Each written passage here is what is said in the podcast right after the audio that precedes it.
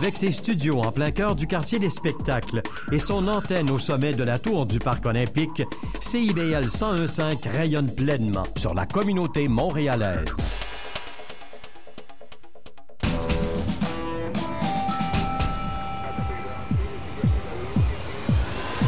Bienvenue au quartier général.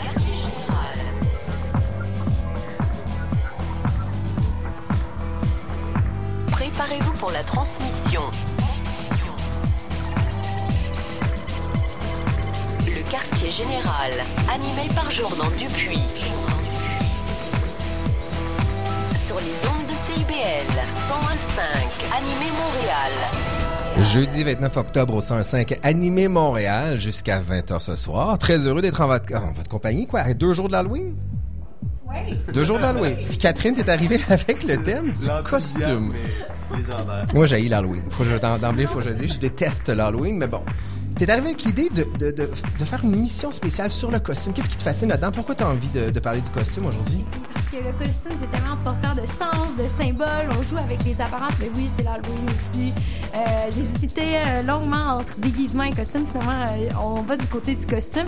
D'ailleurs, je suis super excitée parce qu'aujourd'hui, on soit euh, Judy Junker, qui est vraiment une des grandes euh, créatrice costume euh, du Québec qui va être avec nous tout le long de l'émission. C'est un peu comme notre experte invitée aujourd'hui. Et Jody, je sais pas si tu le sais, mais je pense qu'il n'y a pas une invitée qui a suscité autant de questions en haut. Le costume, c'est un peu de C'est questions. une vaste question. On n'arrête plus d'avoir des questions à te poser. Donc, euh, te- t'es dans le jus pour la prochaine heure. Je veux juste aviser de ça tout de suite. Gabriel, ça fait longtemps qu'on t'a entendu? Je- tu t'ennuyais, hein? Je m'ennuyais vraiment. Ouais, ouais. Mais l'homme des bois de, Oui, de- voilà. de l'équipe, Voilà, j'étais à la chasse, en fait, c'est pour ça que je peux pas être là. c'est vrai. C'est vrai, Catherine peut confirmer. Et là, tu nous parles d'un documentaire sur une fashionista new-yorkaise. Oui, euh, écoute, une femme fascinante qui s'appelle Iris Apfel. Peut-être même que euh, Madame euh, créatrice de costume. Une idole, c'est vrai? Un Ben, en fait, c'est, euh, je vous en parle plus en détail tantôt, mais c'est une femme qui a fait le tour du monde pour ramasser euh, une des plus grandes collections de vêtements du monde euh, qu'elle a exposée à New York, euh, qu'elle se sert pour faire des, euh, de la consultation chez les grands designers. Je vous en parle tantôt, vous allez euh, Et capoter. surtout venant de ta bouche, je trouve ça vraiment fascinant. Ouais, c'est- un peu comme euh, si euh, un gars de la construction allait faire une euh, Chronique chronique, beauté. culinaire. Ouais, exactement. Hey, Nicolas Gendron, euh, Philippe Salut. Couture serait content de t'entendre ce soir parce que tu vas nous proposer un quiz sur les plus grandes transformations d'acteurs. Voilà, une petite chronique bonbon pour l'Halloween.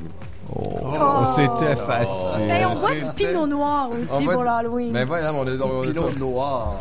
Pinot noir. On a, on a trop de thèmes. On, on est en feu ce soir.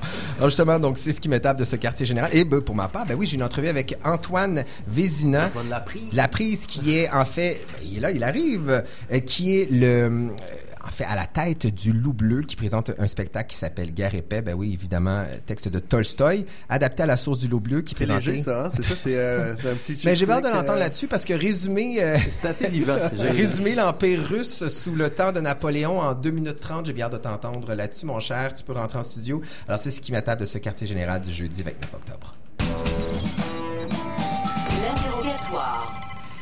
Judy, bien heureux euh, de t'avoir avec nous. Catherine, Moi, j'étais sûre qu'on recevait une costumière aujourd'hui. ben oui, c'est- c'était Mais ça depuis non. le début, il me semble, non? On reçoit une créatrice costume. C'est pas la même chose. Non, c'est pas la même chose du Judy. Est-ce que tu peux d'entrée de jeu nous expliquer la différence entre les deux? Ben, tout simplement, la costumière, c'est en fait la personne qui assiste la créatrice ou le créateur costume. Donc, qui, qui, qui- c'est l'assistant qui poursuit le travail parce qu'il y a, il y a les idées, il y a les dessins, il y a les matières, mais en plus, euh, ça se travaille à deux habituellement. C'est rare que le créateur costume, euh, c'est pas des, des dessinateurs de mode comme dans les films, là, qui restent assis pendant que tout le monde tourne autour. Alors, tout le monde met la main à la pâte. Mais Et puis, voilà. J'ai l'impression qu'il y a quelque chose de négatif avec le terme costume. Est-ce que je me trompe? Eh ben, c'est encore plus négatif quand on dit vous travaillez dans la guenille. ce qu'on se fait dire aussi. Ou les petites mains, c'est donc cute. Les petites mains, c'est donc puis, euh, cute. oui, il y a comme en a qui nomment ça des magasineuses aussi. Ben, c'est-à-dire que, oui, en fait, il y, a- il y a même à l'intérieur, je dirais, des, des gens avec qui on travaille, des fois, il y a une méconnaissance de notre travail, un peu une idée l'idée que on se promène euh, dans les allées, puis on fait ah ça c'est cute, tu sais, je vais y mettre, haha. Tandis qu'en réalité, tout a été souvent retravaillé, teint, euh, ajusté ou mal ajusté. Mais en fois, fait, moi, juste, euh, tu t'en vas dans les détails, mais Mhm. moi, je- je- j'aimerais savoir, c'est quoi ton pedigree? On te nomme comme une des plus grandes Ouais, créatrices costumes, euh, mais d'où tu parce sors? que je suis plutôt grande, je suis de, à moitié hollandaise, alors c'est pas de ma faute. Mais présentement, tu Non, travailles mais- sur une T9 pour ne nommer que, que ça Euh, oui, présentement. ben là c'est la deuxième saison. C'est d'ailleurs c'est très agréable de faire quelque chose à long terme. Habituellement c'est plus des projets de deux trois mois, un film ou quatre mois. Ou au théâtre, ben c'est sûr qu'on on travaille longtemps, mais il y a une partie qui est, qui est de, la, de la gestation. On- c'est-à-dire qu'on le sait un an d'avance, mais la partie de production dure six, huit semaines, dépendant des, des projets. J'aimerais ça que tu nous expliques comment ça se passe quand tu crées un costume. On va prendre l'exemple d'Unité 9. Là, tu reçois un personnage, Marie Lamontagne. Par où tu pars? C'est quoi les premières Marie étapes? la montagne, moi en fait, je tire mon chapeau aux gens qui ont travaillé avant moi euh, parce que c'est pas moi qui a parti la série. Donc euh, c'est sûr que moi je, maintenant j'attrape ceux qui ont déjà été créés euh, et puis je continue donc je leur lève mon chapeau, ils ont travaillé vraiment très fort Et il y a comme une espèce de bible de- des costumes? ou- Ben, c'est-à-dire que oui, on se crée toujours une Bible. Le, le, le, le travail se fait en fait à partir toujours du texte. Alors dans le texte, nous-mêmes, il y a des images et il y a une image du personnage qui vient, qui vient de sa psychologie quand on parle de quelque chose de contemporain exclusivement en fait, de, de psychologie. Après ça, euh, de niveau social, etc. Ce qu'il fait, tout ce qu'on voudra. Et ensuite, ben là, c'est là où on discute avec le réalisateur, la réalisatrice, Oui. le metteur en scène au théâtre, et où on partage nos visions du personnage. Puis ensuite, ben là, c'est sûr qu'au théâtre, il y a une autre démarche parce qu'on parle d'époque. Alors là, il y a toute une autre démarche de recherche. Tandis que quand on est dans le contemporain, c'est vraiment plus proche de nous. Puis en plus, au début, je croyais que ça serait plate, le contemporain, mais c'est oui, très exactement. fin. Ben non, finalement. Parce qu'on se dit, quand on regarde une T9, je me dis pas, ah, justement, les costumes, je Wow, me quel dis... beau t-shirt! Exactement, je me dis, il y en a pas de belle Ben, c'est ça l'idée, c'est ça, le- le- c'est comme des tours de magie. L'idée, c'est que vous vous posiez pas de questions parce Mhm. que même si vous connaissez pas le costume, on a tous des références dans le contemporain. On lit les gens sans arrêt, c'est nos pelages. Tu sais, on, on se lit sans arrêt, on passe que ça soit vrai ou non, parce que là, après ça, le vêtement, le costume, c'est ce qu'on veut bien dire. On, je peux euh, filer euh, super heureuse, euh, puis je vais me mettre en couleur pour que tout le monde s'apparaisse, mais peut-être je suis en couleur pour pas montrer que ça va pas. Qui est-ce que tu as créé dans Unité 9? Euh, ben, c'est-à-dire qu'il y a des, eu des nouveaux personnages qui sont arrivés. les- depuis, moi, j'ai embarqué donc dans la troisième saison. Alors, tous les nouveaux personnages de la troisième, de la quatrième saison. Là, il y en a qui vont rentrer ou qui sont rentrés. Alors, je peux pas trop dire pour cette année. Ok. Je suis pas sûre exactement qui est en onde encore. Mais à l'opposé du spectre. Oui.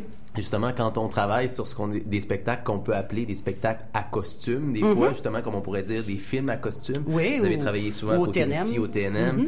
euh, sur des spectacles de Shakespeare, entre autres, Oui. ou même euh, l'Iliade de Mhm. Homère. Qu'est-ce que, qu'est-ce, est-ce que c'est, vous vous payez un trip à ce Ah, moment-là c'est- Ben, c'est sûr, c'est sûr, c'est sûr, parce que, en plus, même quand on fly, on a fait des Shakespeare, euh, entre autres la trilogie euh, de Shakespeare qu'on a fait, que, que j'ai fait avec Yves Desgagnés. les joyeuses commerces Les de Joyeuses Windsor? commerces de Windsor, La Nuit des Rois, Le Songe d'une nuit d'été, pas dans cet ordre. Euh, c'est un, un trip dans le sens que à chaque fois, je repars, même si on décide qu'on fly, comme par exemple la, la, la, la Nuit des Rois, on a fly, le, flyé, Le Songe d'une nuit d'été, on était dans la tête d'un peintre, dans etc., et on, on fly, mais je reviens à la vraie époque, même si on décide qu'on s'en va dans le japonisant, l'oriental, mais je reviens à l'élisabétain, j'essaie de donner des, de faire une espèce de, de ou des fois je pars à triper juste ces tissus, tout ce qu'on Hmm. peut faire avec les tissus. Et d'autant plus dans ces spectacles-là là, que vous savez que votre travail va être scruté à la loupe, dans le sens qu'il va être euh, d'autant plus remarqué. Mais qui est Ben, une c'est partie importante du succès du spectacle, C'est en fait, plutôt aussi. ça, le trip de faire, entre autres, le théâtre, mais c'est la même chose, c'est qu'on fait une sculpture à plusieurs avec ce que j'appelle, moi, le chef d'orchestre ou le capitaine qui est notre metteur en scène euh, ou la femme metteur en scène. Et on fait une sculpture vivante qui est une rencontre, puis à chaque soir en plus. Puis Wow. pas toujours.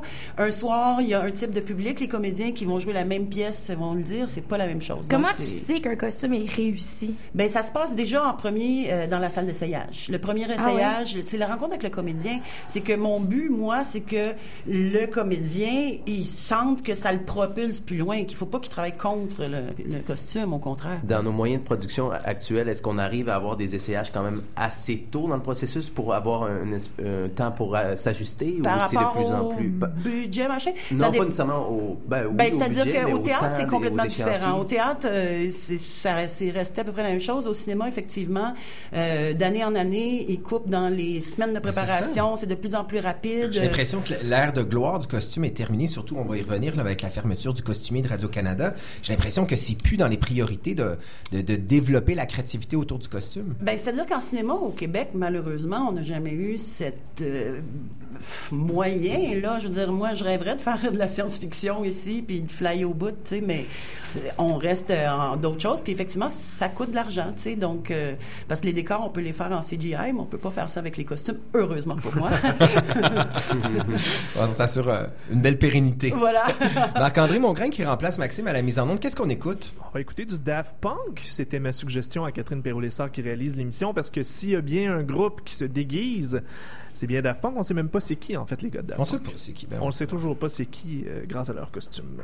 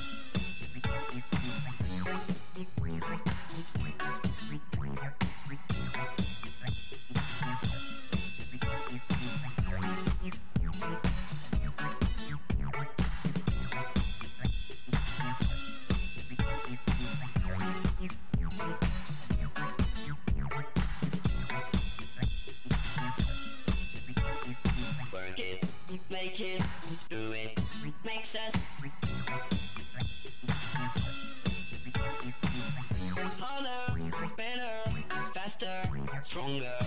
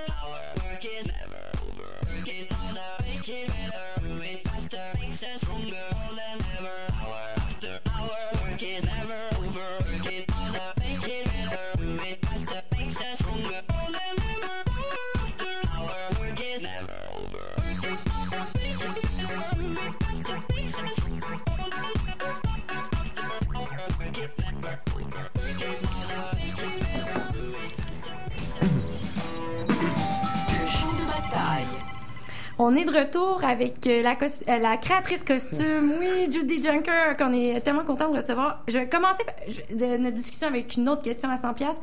Pourquoi est-ce qu'on porte des costumes, Judy? Pourquoi on porte des costumes dans la vie? Ou pourquoi on se costume? Pourquoi on se costume? Ben, mon Dieu, c'est tellement an- ancien. On se costumait même pour, pour pouvoir euh, ne, ne plus être nous-mêmes, en fait. C'est ça. Les chamans se costument pour pouvoir euh, qu'on ne voit plus l'humain. C'est pas pour rien qu'il y a tellement de, de plaisir à l'Halloween. Les gens peuvent enfin vivre un côté d'eux qui Est-ce que tu te costumes à l'Halloween, Judy ah, J'adore me costumer. euh, moi, je C'est la seule fois de l'année que tu te costumes, en fait. toi. Non, je suis plutôt. hein? euh, j'ai- toutes les occasions sont bonnes. Non, Mais non, qu'est-ce que tu- j'exagère, mais j'aime bien. Mais qu'est-ce que tu penses de cette tendance au théâtre de justement de retirer le costume? Souvent, bon, maintenant, moi, je suis allé voir King Lear, là, il y a- il y a- il y a vendredi. Ouais. Il y a peu ou pas de costume dans le sens. Parce qu'ils étaient nus? Non, ben, je dire dans le Oui, sens mais que. c'est ça. Un jeans, c'est peut-être Exactement, le mais dans, mais dans ce sens de, de, de se libérer de l'artifice du costume pour y aller à quelque chose de plus simple. De, qu'est-ce que tu penses de ça, de, de, de se Ben, piéner au toujours costume? par rapport à la pièce. tout- le- le- les costumes sont...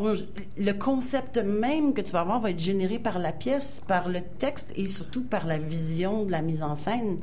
Donc, euh, Antoine ça l'a dit prise pour sans- moi, un t-shirt vouloir, un euh, jean, c'est un costume. Ben voilà, euh, d'où ta, ta première question, était-il nu? Oui, Je dire, quand à partir de du costume, moment où le comédien est vêtu de quelque chose, c'est une décision artistique qui a été mûrie. Ce n'est pas nécessairement, comme je peux le sous-entendre, l'entendre ici, c'est que euh, un manque de budget qui fait que le, le costume est en Ou une absence de réflexion. une absence de réflexion, pas du tout. Non, parce que surtout dans des, des textes euh, élisabétains, par exemple chez Shakespeare ou même dans les classiques français, ben on va avoir tendance à il y a une tendance, la mise en scène contemporaine, à moderniser, donc à mettre en Exact. C'est ça aujourd'hui. Mais même, Euh, ouais, c'est drôle, On ne mais- badine pas avec l'amour euh, à Denis Pelletier qui vient de terminer le Claude à Poisson. Bon, on a des costumes qui sont très contemporains pour un texte de début du 19e. Avec des rappels de Avec des l'époque. rappels. Mais ça. Ben, c'est Ouais. ça, c'est le mélange. C'est-à-dire que il y a tout- il y a deux choses. Il y a d'une part, il y a une historique du costume, il y a le travail de costume d'époque, et d'autre part, il y a la vision que les praticiens ont sur ce travail-là. C'est qu'à un moment le- donné, le les praticiens sont tannés de faire de, de l'époque pour de l'époque. On va pas toujours faire un Shakespeare avec des costumes élisabétains. On va faire, comme elle l'a mentionné plus tôt, on va faire un mélange. On va faire, on va créer à partir de certains éléments d'époque, mais aussi on va, on va se permettre de Mais y créer. Parce que y le théâtre, c'est la volonté? communication. Le, le but, c'est de communiquer quelque chose. Alors, peut-être que c'est une manière, si dans la mise en scène, justement, d'un classique, ça va être une autre manière d'aller, que le, le spectateur puisse s'identifier mieux. Là, en plus, à Denise Pelletier, ben là, c'est souvent des jeunes. Mais toi, Alors, tu trouves pas ça lieu- moins créatif en aucun sens? Aucun Oh non, pas du tout. C'est peut-être moins Pas long à effectuer comme. Oui, puis c'est même Comme plus couture. intéressant que, que ben là, c'est sûr que si on me disait, euh, ben d'ailleurs, on me l'a déjà dit à quelques jours, de, à quelques semaines d'une première shakespearienne bien en costume, oh mon Dieu, je voudrais que ça soit juste en jeans et en t-shirt finalement. J'ai eu très chaud. Ça, c'était mon premier show TNM, je leur ai montré à tout le monde. Ah, c'est ça, Puis- exact. mais on a effectivement épuré. En fait, la question était, oups, notre idée de départ, c'était quoi? On est rendu éloigné. Est-ce qu'il y a un artiste qui, selon toi, a des costumes particulièrement réussis? Ça peut être un artiste musical ou Mon peu importe. Dieu. Ben, Ou quelqu'un que ah, t'admires. Mais, euh, hmm. C'est tellement une affaire de persona. C'est que c'est la persona que ce, ce personnage, que cet artiste-là veut qu'on lise de lui. Donc après ça, si c'est adapté. Moi, c'est toujours, c'est pas une question de beauté. C'est une question, est-ce que c'est le costume le plus approprié? Moi, j'aime bien Björk. Oui, Ah oui, c'est vrai. Oui, ben moi c'est sûr que exactement l'inventivité, puis le, le- le- le- justement, elle, elle travaille beaucoup dans la symbolique justement, puis c'est très théâtral, c'est une conjonction de trucs plutôt que Beyoncé que c'est bon Ben, autre chose. Judy, tous les réalisateurs, il y en a un autour de la table, ont déjà quelque part rêvé de réaliser 2001 Odyssée de l'espace. C'est Mhm. un fantasme de réalisation. Est-ce que les créatrices de costumes ont un fantasme de, réal- de, de- de création de costumes?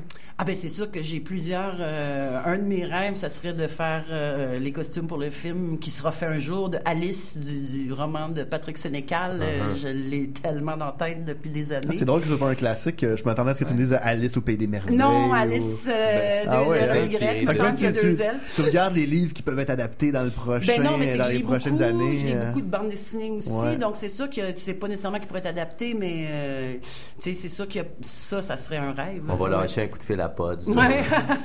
Puis à Patrick Sénécal Oui, lui-même, il parlait de réaliser. Oui. Ben merci beaucoup, Judy. De toute façon, tu restes avec nous pour euh, toute la durée de l'émission. Avec On plaisir. passe en musique. On y va en musique. Qu'est-ce qu'on écoute, Marc-André? On a écouté un groupe qui s'appelle Vulgaire et qui s'appelait euh, jadis, j'allais dire Judith, qui s'appelait jadis Vulgar You. Maintenant, ils sont rendus en français. Ils se déguisent tout le temps, même en entrevue. Ils se pointent jamais sans une cagoule, même si c'est radio. Une chanson qui s'appelle Immobile-toi et ça brasse. Attention.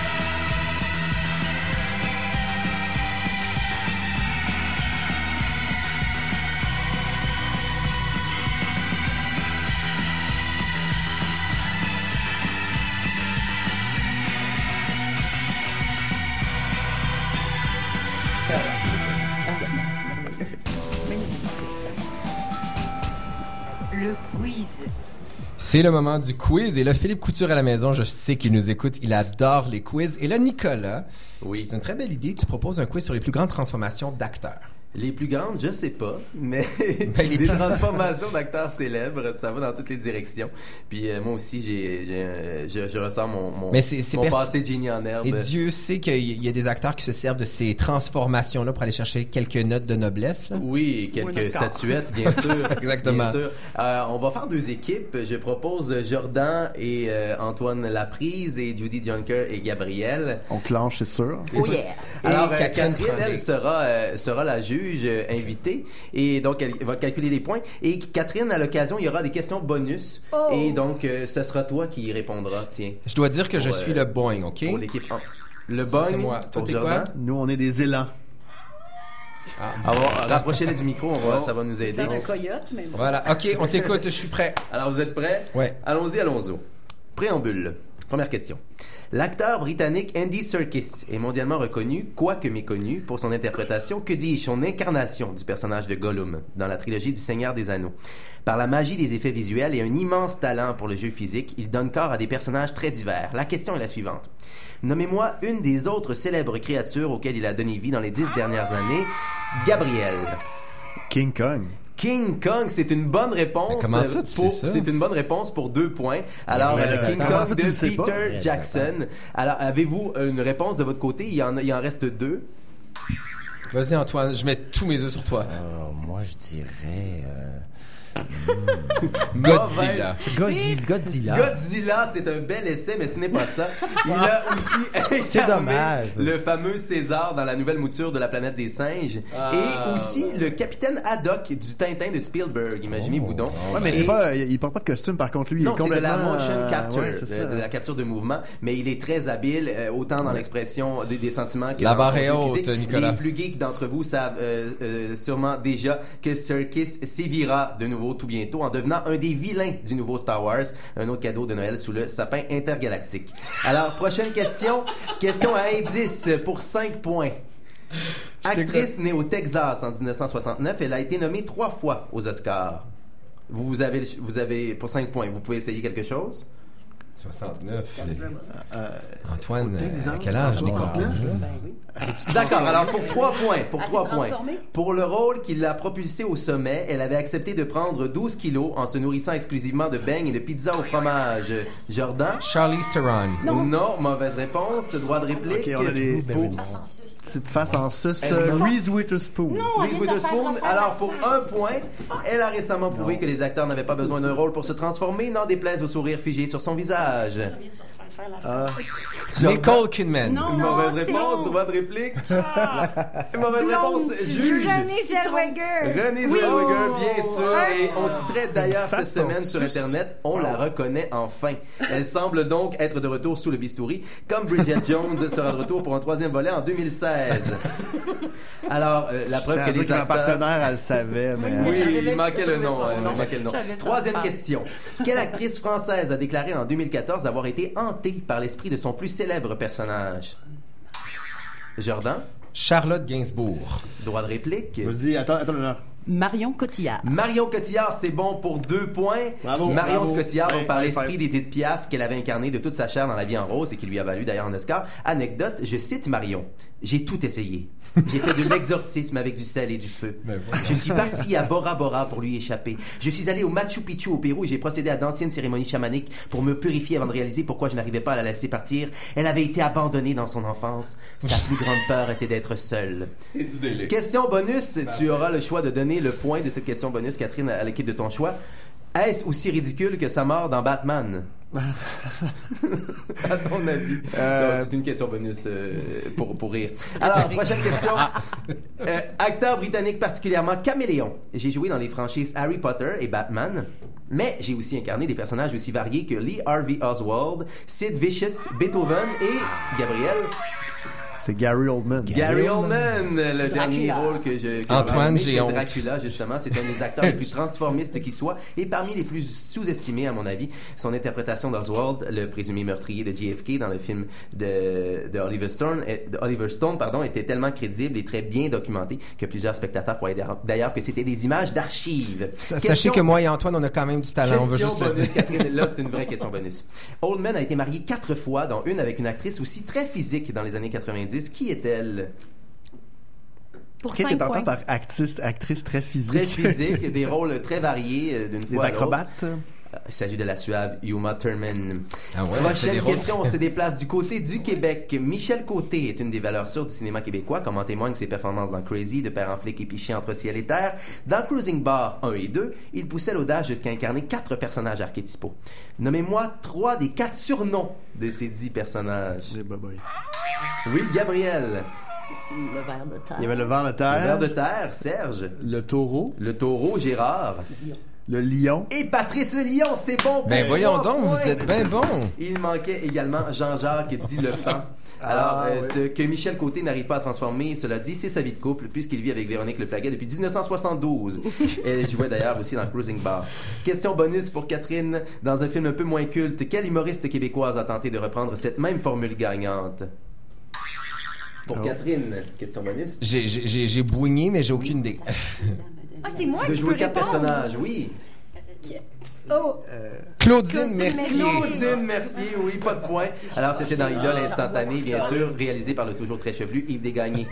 Alors, question à indice. Euh, Première question, un de mes acteurs préférés. Bon, je sais, c'est pas un indice, ça compte pas. Donc, premier indice pour 5 points. Acteur français mort en 2007 à l'âge de 79 ans. J'ai gagné 3 Césars dans ma carrière. Pour, tr- pour 3 points.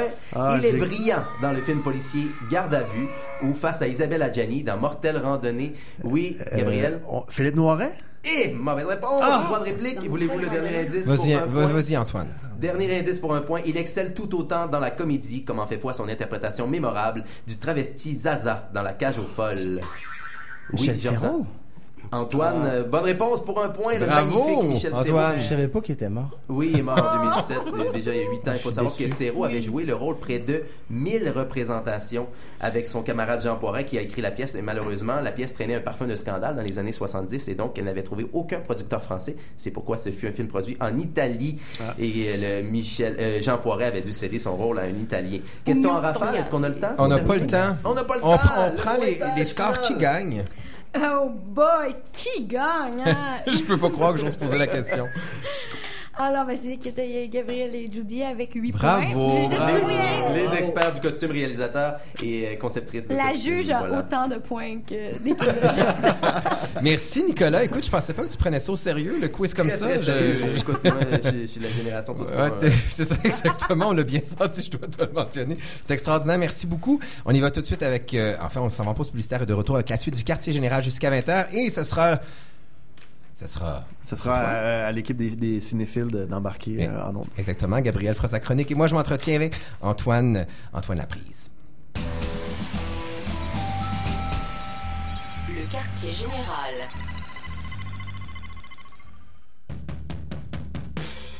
Du 5 au 15 novembre, Coup de cœur francophone vous propose plus de 100 spectacles d'artistes d'ici et d'ailleurs. Place à l'audace et aux découvertes avec Bernard Adamus, Galaxy, Ariane Moffat, Marie-Pierre Arthur, Pierre Flynn, Safia Nolin, les hôtesses d'Hilaire, Fanny Bloom, Jérôme Minière, Guillaume Beauregard Benoît Paradis Trio. et plusieurs autres.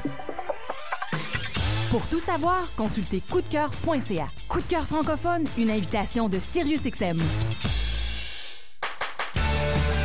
L'Orchestre symphonique de Laval présente la chronique Musique Maestro. Le mardi 3 novembre, Catherine et Laurent reçoivent l'altiste Yuta Puchamer Cedillo, alto solo de l'Orchestre symphonique de Laval.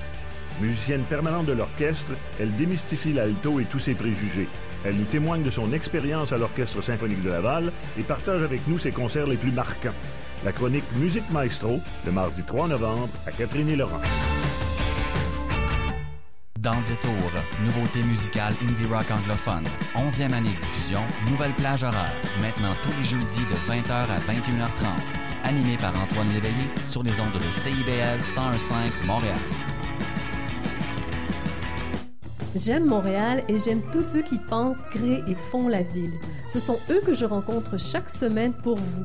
Ici Louise-Marie Bouchard. Chaque vendredi de 13h à 14h, je vous présente J'aime Montréal, une émission où vous entendrez nos urbanistes, artistes, historiens, chercheurs et autres passionnés qui font que nous aimons notre ville. Pour finir la semaine en beauté, écoutez J'aime Montréal tous les vendredis de 13h à 14h sur CIBL 1015 Montréal. Je vous attends. Vous écoutez CIBL 1015.com, la radio citoyenne de Montréal. L'interrogatoire. Toujours au 105 Animé Montréal avec la gang du quartier général jusqu'à 20h. Et là, c'est le moment où je m'entretiens avec Antoine Laprise. Bonsoir, mon cher. Bonsoir. Metteur en scène et interprète du fameux Loup bleu qui nous présente Guerre et paix, d'après évidemment Tolstoï au théâtre d'aujourd'hui à compter du 3 novembre et ce jusqu'au 21 novembre. Bien content que tu sois avec nous et même si tu as échoué lamentablement le test, le quiz avec Ben, moi. en ta compagnie, Jordan, Exactement. oui. Nous avons échoué ensemble. Exactement, je trouve qu'on est quand même les vainqueurs de la soirée. Bienvenue au quartier général. Euh, tout d'abord, le mot d'emblée, le Guerre et paix de Tolstoï, un texte de 1865, euh, règne de l'Empire russe sous Napoléon Ier. Comment on résume ça? Et là, lorsque j'ai proposé à la relationniste de presse de faire moi-même le résumé, elle m'a dit, ben voyons, Antoine le fait très bien en deux minutes, et ça à travers la fameuse voix du loup bleu. Je t'invite à le faire, tiens. Bon, alors, euh, Russie, 1805. L'histoire commence par une réception chez Anna Pavlovna. Tout le monde parle de la guerre contre Napoléon. Pierre Bezoukov revient de France où il a terminé ses études. Il admire Napoléon. Il retrouve son ami le, le prince André Bolkonski. Pierre est invité chez Kouragine où plusieurs jeunes gens fêtent. Pierre et Kouragine attachent un policier sur le dos d'un ours et les jettent dans la rivière. Le père de Pierre meurt. Pierre ne pleure pas comme il le devrait, mais il hérite de toute sa fortune. Pierre se marie avec Hélène, une femme charmante qui fait de l'œil à tous les hommes. Le prince André part pour les batailles de Schöngraben et d'Austerlitz. Il est blessé. Un banquet a lieu. Un duel, euh, un banquet a lieu. Une rumeur circule que Pierre est cocu. Un duel a lieu entre Pierre, qui ne sait pas servir de pistolet, et Dolokhov, l'amant soupçonné de sa femme. Lise, la femme d'André, meurt en accouchant d'un garçon. André, que tout le monde croyait mort, revient. Il confie son chagrin à un arbre. Des années passent. Un arbre? Un bal a lieu. André et Natacha se rencontrent. André veut se marier avec Natacha. Le père d'André, qui trouve cette idée farfelue, impose un délai d'un an. Natacha trouve cela insupportable. À l'opéra, elle est courtisée par Kouragine, qui lui propose de s'enfuir avec lui. Natacha est interceptée par Pierre, qui lui annonce que Kouragine est déjà marié. Retour d'André, qui apprend la trahison de Natacha. Natacha veut se suicider. Pierre l'en empêche. André repart pour la guerre. C'est la célèbre campagne de 1812. Pierre veut voir la guerre de près. Il se promène avec son cheval dans la bataille de Borodino. Le général Kutuzov ordonne la retraite. Moscou brûle. Natacha reconnaît Pierre, déguisé en paysan, qui veut tuer Napoléon. Pierre lui avoue son amour. Natacha s'occupe des blessés. Elle soigne André, qui meurt dans ses bras. Pierre est fait prisonnier. Il rencontre un drôle de soldat du nom de Platon Karataïev. Napoléon ordonne qu'on quitte Moscou en flammes. Tout le monde gèle. Pierre est libéré. La Russie est sauvée. Retrouvailles entre Pierre et Natacha avec plein de projets révolutionnaires dans leur tête. Voilà. C'était Pierre, c'était guerre et paix en deux minutes. C'est extraordinaire. Ça mérite une bonne main d'applaudissements.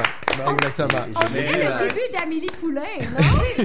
non, les feux de l'amour. Moi, je l'ai Exactement. Exactement. à l'aborder, puis c'est quasiment aussi clair que ça, la pièce. là. Antoine Laprise, pourquoi euh, Guerre et paix? Parce que j'ai lu que c'était un choc pour toi la lecture de Guerre et paix. Ah oui, bon, euh, la, la véritable jeunesse du projet vient de Louis-Dominique Lavigne, donc un auteur euh, réputé en théâtre jeunesse, et pas que en théâtre jeunesse au Québec, mais un vétéran du théâtre jeunesse au Québec, qui euh, avec qui j'avais des discussions. Je travaillais parfois euh, pour le théâtre de quartier pour euh, les conseiller en marionnette.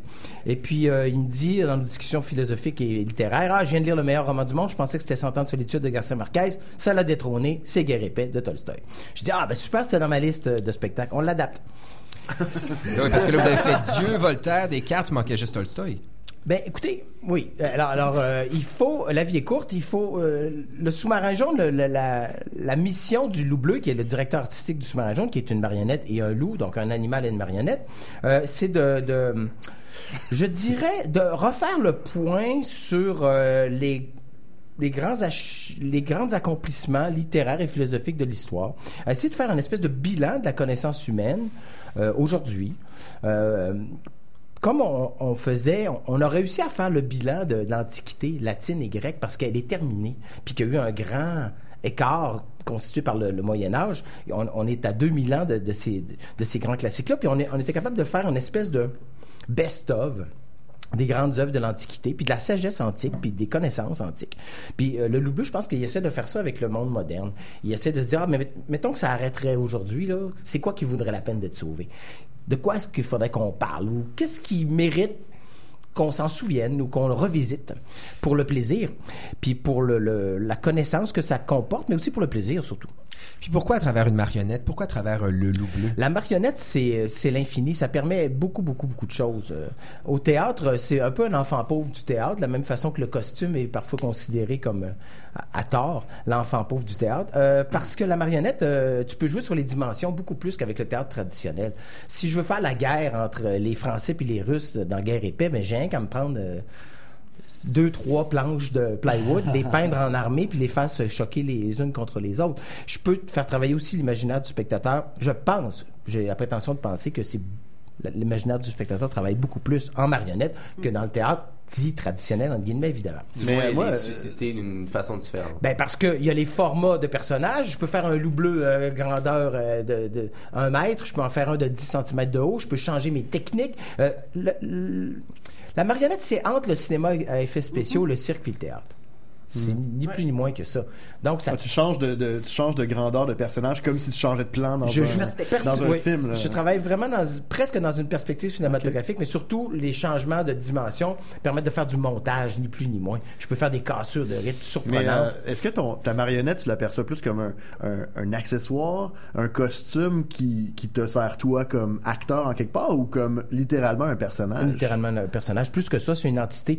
Même que dans, dans La marionnette elle-même. Absolument. Euh, c'est parce qu'à un moment donné, euh, euh, Judy disait tout à l'heure, par rapport au costume, ce qui est important, c'est quand l'acteur met le costume pour la première fois, est-ce qu'il y a une adéquation entre le personnage et le costume? Est-ce que j'ai vu juste comme conceptrice en disant, voilà, c'est comme ça que je le vois, est-ce que l'acteur, lui, va se dire, ah voilà, ça complète exactement ce que je voulais? Il y a beaucoup d'acteurs qui disent, euh, il suffit juste d'un bon costume hein, pour faire un personnage. Puis c'est vrai, et, euh, d'une certaine façon. La marionnette, c'est, c'est encore plus complexe que ça, c'est que la marionnette est devant soi, et la marionnette est- ayant ses propres propriétés physiques, ses propres... euh, difficultés, ses propres problèmes, devient un personnage en soi. On peut pas le bouger n'importe comment, la marionnette. Oui, le Donc, doit la façon dont on la bouge, exactement, le comédien est obligé de s'ajuster à l'objet. Mais en plus la psychologie du personnage.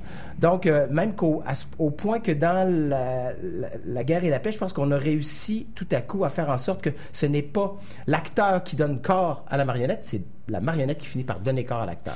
Et est-ce qu'il y a un travail d'humilité un peu à faire lorsqu'on est comédien avec une marionnette? Parce qu'évidemment, tous les comédiens qu'on reçoit aiment le spotlight, aiment être sur scène. Ouais, ben ça dépend de la technique parce que nous, on joue à vue. Donc, en jouant à vue, l'orgueil du comédien est épargné.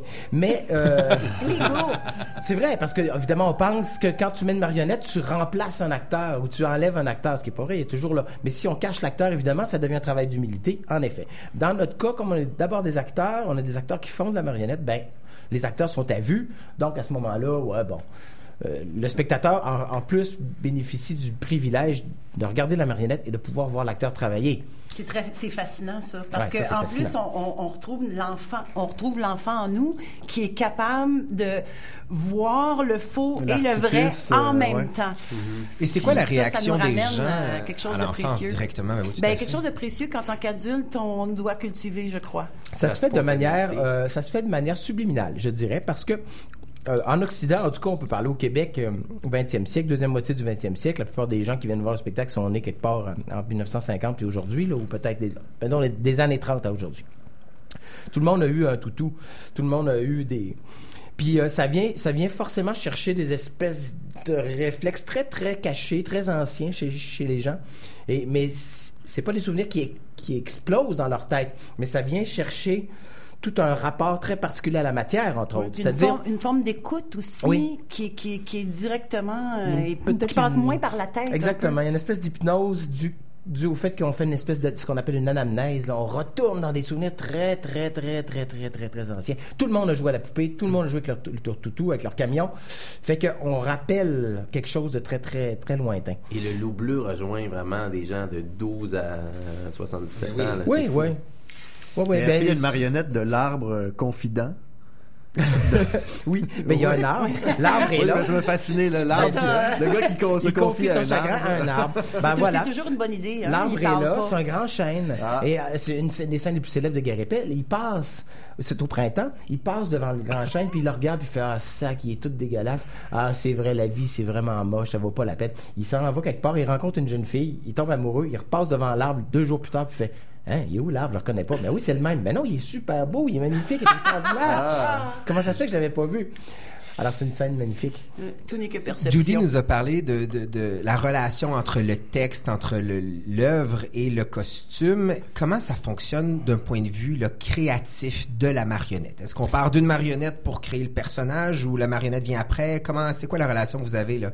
Ouais, ça c'est une bonne question. Euh, c'est sûr que les, aux, aux premières esquisses, les acteurs n'assistent pas nécessairement euh, aux premiers travaux de création, puis ils voient pas nécessairement les premières esquisses. Mais très rapidement, je leur montre pour voir, pour qu'ils voient un peu de quoi ça va avoir l'air. Euh, en général, on va travailler avec des marionnettes, soit qu'on travaille avec des prototypes, soit qu'on travaille avec les marionnettes nues ou pas encore habillées. Mais quand on n'est pas habillé en marionnette, c'est pas comme ne pas être habillé comme acteur, c'est pas comme être en bobette. Euh, la marionnette qui est pas habillée n'a souvent pas de tonus parce qu'il y a une partie du costume qui va donner un tonus. Euh, donc, c'est sûr que ça crée de, de gros changements. Quand, la- quand le costume arrive, il arrive aussi toute une facture physique. Le- le- la, marionnette se, se bourre tout à coup puis prend un, un autre corps. Mais c'est la même chose dans un costume d'époque. C'est sûr que quand tu rentres dans un costume d'époque, ben là, tu bouges différemment. Mais c'est très stimulant pour l'acteur parce qu'il est obligé de s'ajuster. Puis il n'y a rien que les acteurs aiment mieux, quoi qu'on en dise et quoi qu'ils en disent, que d'être forcés un peu par des contraintes qui vont J'adore entendre ça. là. qui vont finalement, mais des contraintes, on s'entend comme contraintes positives. Adéquates. Qui- Oui, des qui- contraintes qui, vont les stimuler, qui vont les propulser. Pas des restrictions. des Non, c'est ça. C'est, euh, oui, je Mais parle de dans toute contraintes forme de au sens création positif. aussi, c'est, c'est le- le- le- qu'on fasse une pièce, quelque chose, c'est pas un artiste peintre devant une toile qui est encore une contrainte, la toile. Non, mais parce que oui, quand on, a parle de la, texte, de la on page a- blanche, je comprends la panique devant la page blanche. Ce qu'on, ce qu'on veut pas, c'est avoir du, du vide devant soi. Il faut avoir un obstacle pour créer. On en jaserait durant des heures de ça. Ça s'appelle Guerre et paix, d'après évidemment l'œuvre de Tolstoï. C'est présenté à la salle principale du théâtre d'aujourd'hui à compter du 3 novembre et ce jusqu'au 21 novembre. Il s'agissait d'Antoine Laprise qui est le metteur en scène et le fameux loup bleu. Bien, bien heureux de t'avoir eu parmi nous. C'était très pertinent tout ça. Donc, euh, une autre euh, vision du costume qu'on a rarement la chance d'entendre à la radio. Merci beaucoup Beau d'avoir sujet. été. Ben voilà. On y va tout de suite en musique, Marc-André. Euh, oui, c'est un choix de Catherine Péroulet. Ça un très bon choix, hein, le- le- la fille de costume par excellence au Québec, Ben oui. c'est-à-dire Diane Dufresne, qui déjà il y a 30 ans euh, faisait son spectacle La Magie Rose au Stade olympique euh, devant 55 000 personnes avec tous les spectateurs qui étaient invités à se déguiser habillés de rose. C'était assez impressionnant. Merci.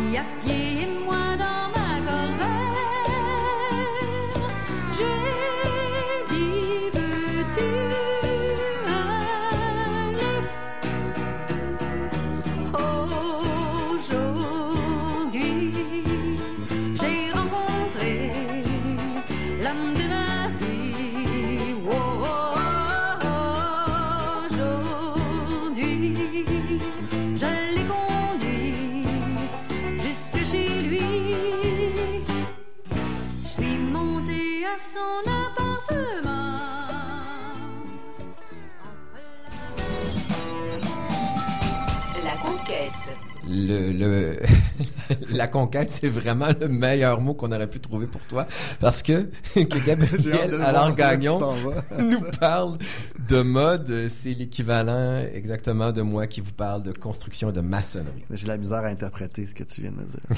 je te dis que je trouve ça, je trouve ça vraiment étrange. Ouais, ben écoutez, euh, écoutez, ben oui, effectivement, euh, moi, euh, moi qui, qui est assez, euh, assez, ben je me, je, sais pas, tu sais, je, me- je, me- je sais comment m'a- me, tu sais, me, me mettre pas si pire là, mais. euh, Ben, c'est à cause de Catherine qui est ici en studio. Ah, j'osais pas le dire. Mais écoutez, euh, pour vous, pour euh, vous et pour m'intéresser à ce que représente euh, pour moi la mode, qui est en fait, à mon avis, le genre du un genre de costume du quotidien. Je suis allé, euh, je me suis intéressé à un film documentaire qui s'appelle Iris, qui présente la vie de Iris Apfel, une fashionista de 90 ans de New York. On écoute un extrait puis on en parle. I didn't give a damn about going to the party or being at the party. It was getting dressed for the party. And there's truth and poetry in that.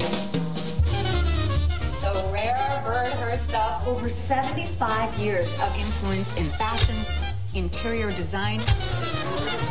The icon Iris Apfel. That's so nice to hear. Makes a girl feel like there's still a chance. Mais t'es comme d'emblée, t'avais pas envie d'aller voir ce film-là, pourquoi? Ben, j'avais vu le, tra- le, le- le- le- le- La bande-annonce, la bande-annonce euh, quelques fois, puis c'est pas, euh, c'est malheureusement pas un sujet qui euh, qui, qui m'attire particulièrement. Écoutez, moi, je, je le dis d'emblée, là, je suis pas un grand amateur de mode.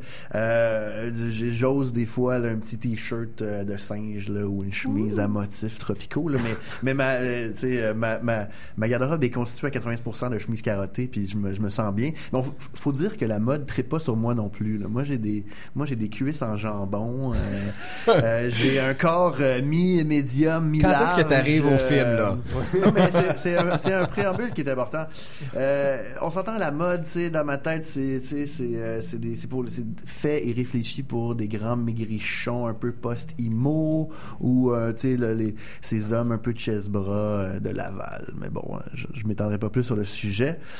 Donc, moi, mon espèce de amour-haine de la Guinée m'a toujours fait pencher du côté de ceux qui trouvent qu'un style, une mode, un accoutrement, ben, c'est un costume un peu superficiel qu'on s'offre pour, euh, pour un peu euh, se donner une individualité, un peu acquérir la personnalité d'un mannequin ou d'un- d'une façon de penser qu'un qu'un- qu'un magasin va t'offrir, euh, et ainsi de suite. Donc, c'est une individualité générique. Ben, c'est un peu ce- c'est un peu ce que moi ce que moi je tu sais, j'ai l'impression que si ta personnalité est assez forte, t'as pas besoin de mettre un t-shirt de Nirvana pour euh, dire hey, je suis un bum, tu sais.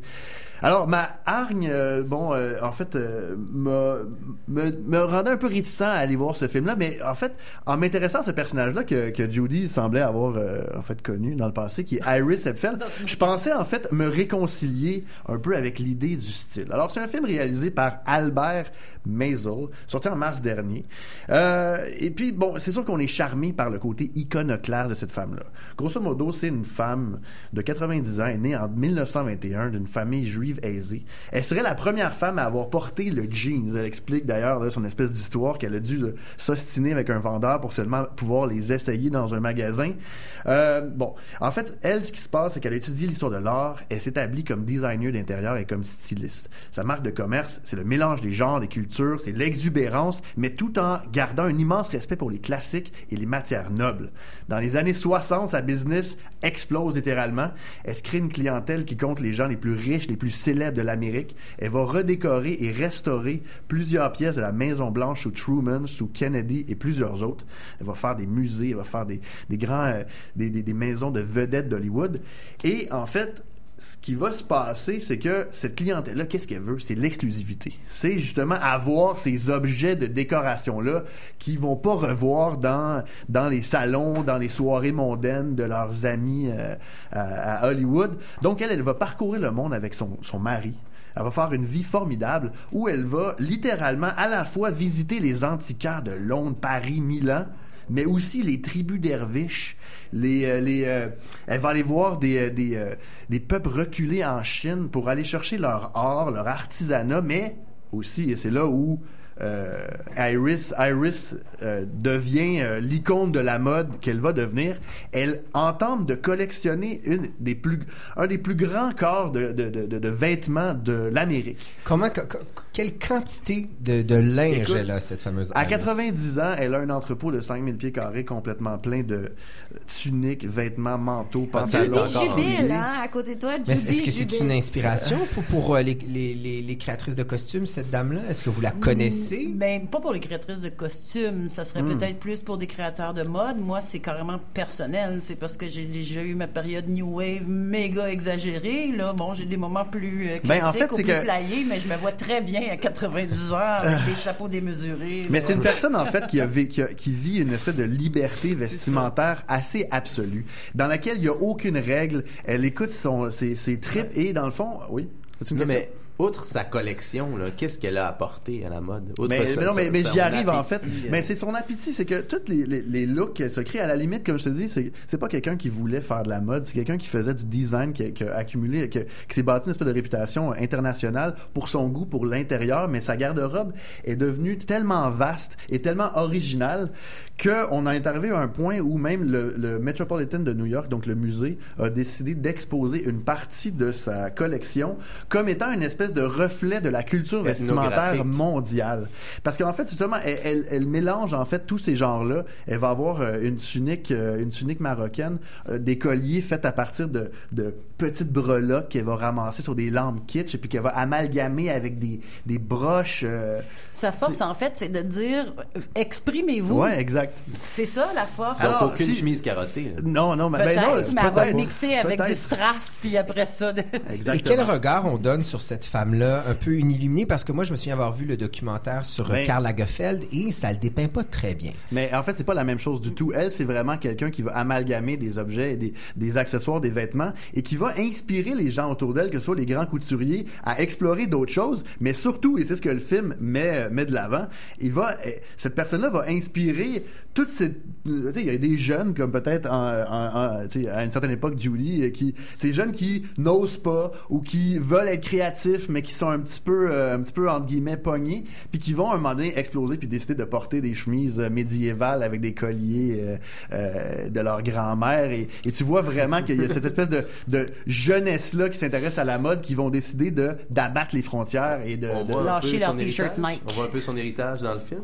Ben tout à fait, et c'est là où je m'en viens. Alors moi à ce moment-là, je vois, je vois cette Iris qui est présentée dans le film comme une espèce d'héroïne venue d'une autre époque, qui valorise justement le travail des artisans, qui, euh, qui le dit elle-même, qui dénigre le machine made shit. Dans, dans, elle, elle le dit euh, d'emblée et qui va euh, justement euh, dire haut et fort amusez-vous euh, ramassez n'importe quoi et euh, écoutez votre cœur et là moi je, moi je Et là, finalement, elle a réussi à te faire changer le fusil d'épaule. ben écoute, c'est là, euh, c'est à un moment donné, moi je me suis dit, ben Colin, euh, Colin, cette personne-là amène à- au monde une vision de l'individualité, une vision de tout, et on en arrive au point à la dernière tiers du film où est-ce que littéralement on la découvre sur un plateau d'une émission de télévision et on se rend compte que elle a une émission d'infopub et elle vend elle-même des répliques de tout ce qu'elle a constitué au fil des 50 dernières années. Alors, Non. alors à la fin, puis, euh, le réalisateur qui est, qui est un grand documentariste assez subtil, dans le fond, il juge pas euh, les, les il juge pas, c'est euh, c'est une de ses amies. Là, Mais ça, c'est l'âge, là.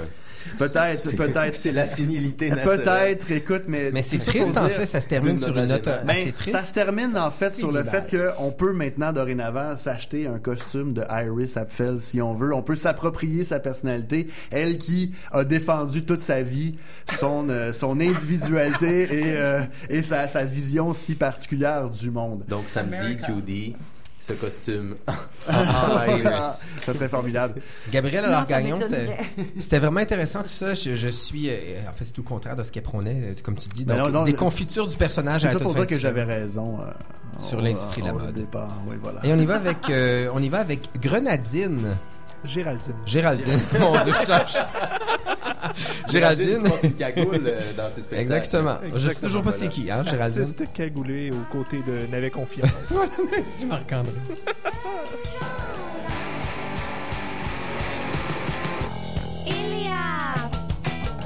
un Libanais pubère qui veut découvrir sa sexualité qui passe la mop. La mop, la mop.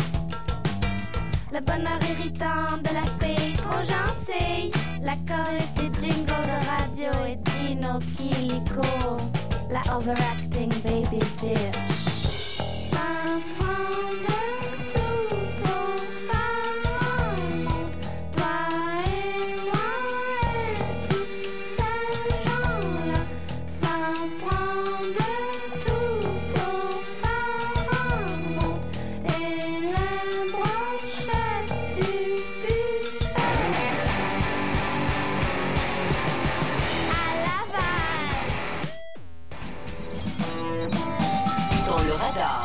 Radar, c'est ce babillard culturel qu'on vous propose en fin d'émission. Nos suggestions en rafale de ce qu'on aime et de ce qu'on vous suggère de faire ce week-end. Gabriel, qu'est-ce que tu proposes? Ben moi, euh, c'est tout à fait iconoclaste, ma suggestion. C'est un vidéoclip qui est sorti aujourd'hui. Le nouveau projet de Robert Nielsen, un des membres de À la Claire Ensemble. Le clip s'appelle Sri Lanka et le nouveau projet de cet artiste-là s'appelle Re- euh, euh, Red Next Level. Et euh, c'est très, c'est à voir. C'est un clip complètement déjanté, tourné au Sri Lanka. À voir. Ça a été fait par Xavier Dolan. ah, ça, c'est, je sais pas, à, à voir. Ça, c'est ton fantasme de réalisation exact. Catherine, qu'est-ce que tu proposes? Mais parlant de nouveaux projets, je vous propose euh, le nouveau livre document, le huitième, euh, le livre Je serai un territoire et tu déposeras tes meubles de Steve Gagnon qui porte sur la masculinité. Qui, le lancement a lieu en ce moment. Toi, Jordan, t'as-tu une. euh, Ben oui, je suis allé voir Les hein? Flâneurs Célestes. C'est euh, à la petite licorne, texte de Annie Baker, mise en scène de Jean-Simon Traversy, avec Éric Robidoux et Mathieu Kennel. Super spectacle, honnêtement. Je savais pas où ça s'en allait au début. Un beau Deux- spleen. Exactement, euh, ça se veut euh, le titre Les Flâneurs Célestes et le spectacle est comme ça, ils flânent. C'est deux losers en arrière d'un restaurant qui passent leur été à se questionner sur leur existence. Donc c'est à la fois beau, drôle, tragique et poétique. Donc c'est présenté à la petite licorne. Mathieu Kennel est très bon. hein. Deux bons comédiens, bon texte, c'est à voir, vraiment bon, bon divertissement, mais de qualité. Les et- costumes sont beaux. les costumes sont magnifiques. Judy, Judy serait très heureuse. Ouais. Mais d'ailleurs, merci beaucoup, Judy. Avec plaisir. Merci, Merci, à vous. beaucoup, exactement. Merci beaucoup, Antoine Laprise, de, de, de ta présence avec nous euh, à l'émission. On vous laisse avec Antoine Éveillé jusqu'à 21h30, toujours au 105 Animé Montréal. On se retrouve la semaine prochaine pour une autre émission du Quartier Général.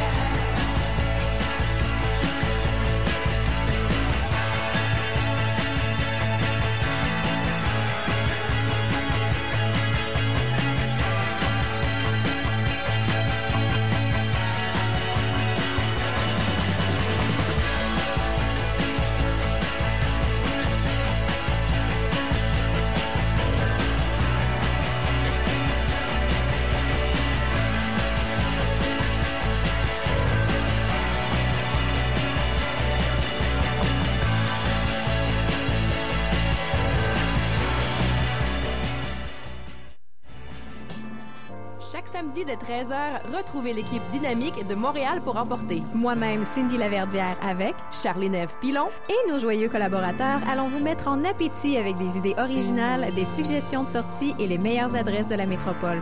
Montréal pour emporter, un magazine sur l'art de vivre pour mieux profiter de la ville. Tous les samedis 13h à CIBL 1015 Montréal. Écoutez pendant que c'est chaud. En direct sur le web et sur Illico chaîne 574, nos chroniqueurs sont branchés sur tout ce qui se passe en ville. Films, expositions, événements culturels. Restez vous aussi bien branchés au CIBL1015.com, la radio citoyenne de Montréal. Avec ses studios en plein cœur du quartier des spectacles et son antenne au sommet de la tour du Parc olympique, CIBL 1015 rayonne pleinement sur la communauté montréalaise.